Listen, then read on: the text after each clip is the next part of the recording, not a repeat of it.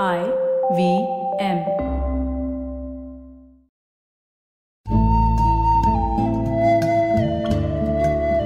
IVM के Hindi travel podcast टेढ़े मेढ़े रास्तों पर आपका स्वागत है टेढ़े मेढ़े रास्ते ही क्यों वो इसलिए कि घूमना भी तो ऐसे ही रास्तों की तरह पेचीदा और लगातार उतार चढ़ाव भरा होता है, जहाँ हर पल कुछ नया देखने और महसूस करने को मिलता रहता है। शर्त बस यही होती है कि आँख कान खुले रहने चाहिए। मैं हूँ केशव चतुर्वेदी और मैं आपको ले चलूँगा इस ज़बरदस्त यात्रा पर। और सुनाऊँगा ऐसी मज़ेदार कहानियाँ, शहरों, किलों, महलों, सड़कों और सबसे अहम इंसानों की, जो पिछले 20 साल से ऐसे ही रास्तों पर भटकते हुए मैंने सिर्फ़ आपके लिए इकट्ठा की हैं। तो आइए शुरू करते हैं। डिज्नीलैंड ऐसी जगह है जहाँ किसी भी उम्र का इंसान पहुँच जाए। थोड़ी ही देर में उसकी उम्र पाँच साल की हो जाती है। वो हर झूला झूलना चाहता है, डिज्नीलैंड के हर कोने को देखना चाहता है, सब कुछ खाना चाहता है, और अगर इसमें कोई कमी रह जाए तो वो बच्चों की तरह नाराज़ और दुखी भी हो सकता है।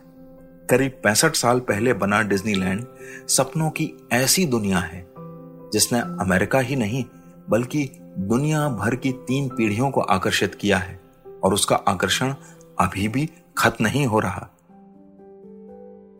मैं जैसे ही डिज्नीलैंड घुसा तो लगा जैसे सपनों की दुनिया में आ गया हूँ।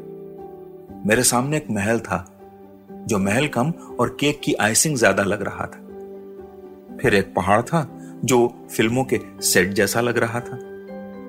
इन सब के बीच रोलर कोस्टर, नावें, बग्घी और पुराने जमाने का पानी का जहाज़ सब मौजूद थे। मैं वहाँ यूँ ही टहल रहा था कि एक होटर बजा और मैंने मुड़कर देखा सामने से एक बग्घी चली आ रही थी और उसे सफ़ेद रंग का घोड़ा खींच रहा था। इतना सुंदर घोड़ा मैंने आज तक नहीं देखा। लगा जैसे ये सच का नहीं है। एक रोबोट जैसा कुछ है, लेकिन वो असली का घोड़ा था। और फिर दौर शुरू हुआ रोलर कोस्टर का। और मैं एक एक करके सभी रोलर कोस्टर्स पर चढ़ा। हर जगह लंबी लाइन थी और एक एक घंटे का इंतज़ार करना पड़ रहा था। लेकिन मैं देखकर हैरान था कि कहीं कोई धक्का मुक्की नहीं थी। यहाँ तक कि बच्चे भी शांति से अपनी बारी का इंतज़ार कर रहे थे। कुछ देर बाद मैं पायरेट्स ऑफ़ द कैरेबियन वाली झांकी देखने पहुँचा। इसमें आपको एक नहर में नाव पर बैठाकर घुमाया जाता है। जैसे ही हमारी नाव इस झांकी में पहुँची तो मुझे लगा जैसे मैंने ये पहले कहीं देखी हुई है। मुझे याद आई नेशनल ज्योग्राफिक पत्रिका के 1960 के संस्करण की वो प्रति, जिसे मैंने देखा था, और उसमें डिज्नीलैंड पर एक आर्टिकल था और कुछ फ़ोटो भी।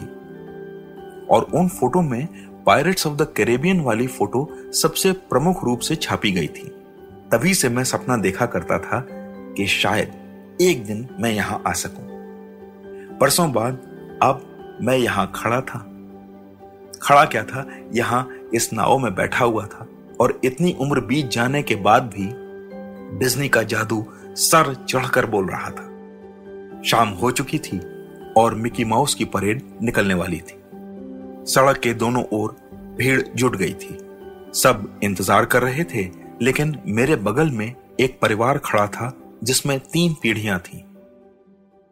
और शायद दादाजी शिकायत कर रहे थे मैंने ध्यान से सुनना शुरू किया तो पता चला कि वे इस बात से नाराज़ थे कि उन्हें जिस झूले पर बैठना था, उस पर उन्हें बैठने नहीं दिया गया।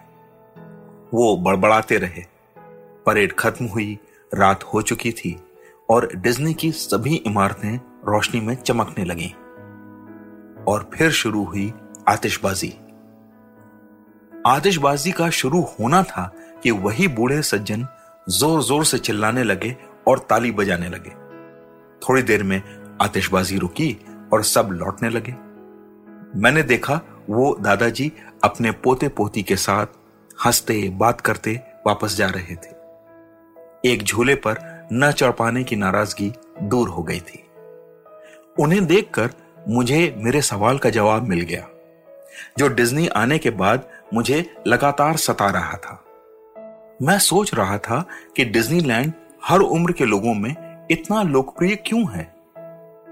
हालाँकि डिज्नीलैंड में सारी प्रदर्शनियाँ अंग्रेज़ी की लोक कथाओं हॉलीवुड की फ़िल्मों और डिज्नी के अपने पात्र जैसे Mickey Mouse, Tom and Jerry वगैरह पर ही बनी है।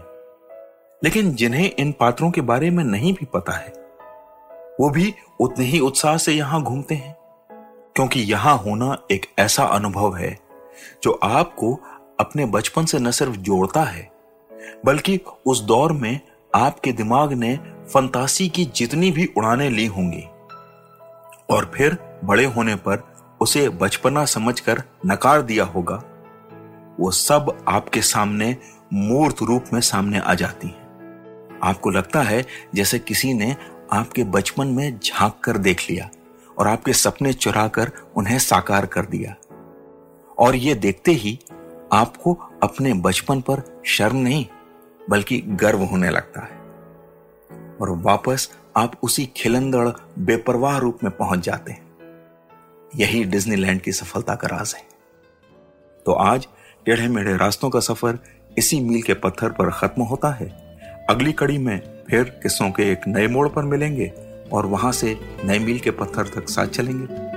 और हाँ अगर आपको यह पॉडकास्ट पसंद आया हो तो इसे अपने दोस्तों और परिवार वालों से शेयर ज़रूर कीजिए, क्योंकि घूमने का मज़ा तो साथ चलने में ही है।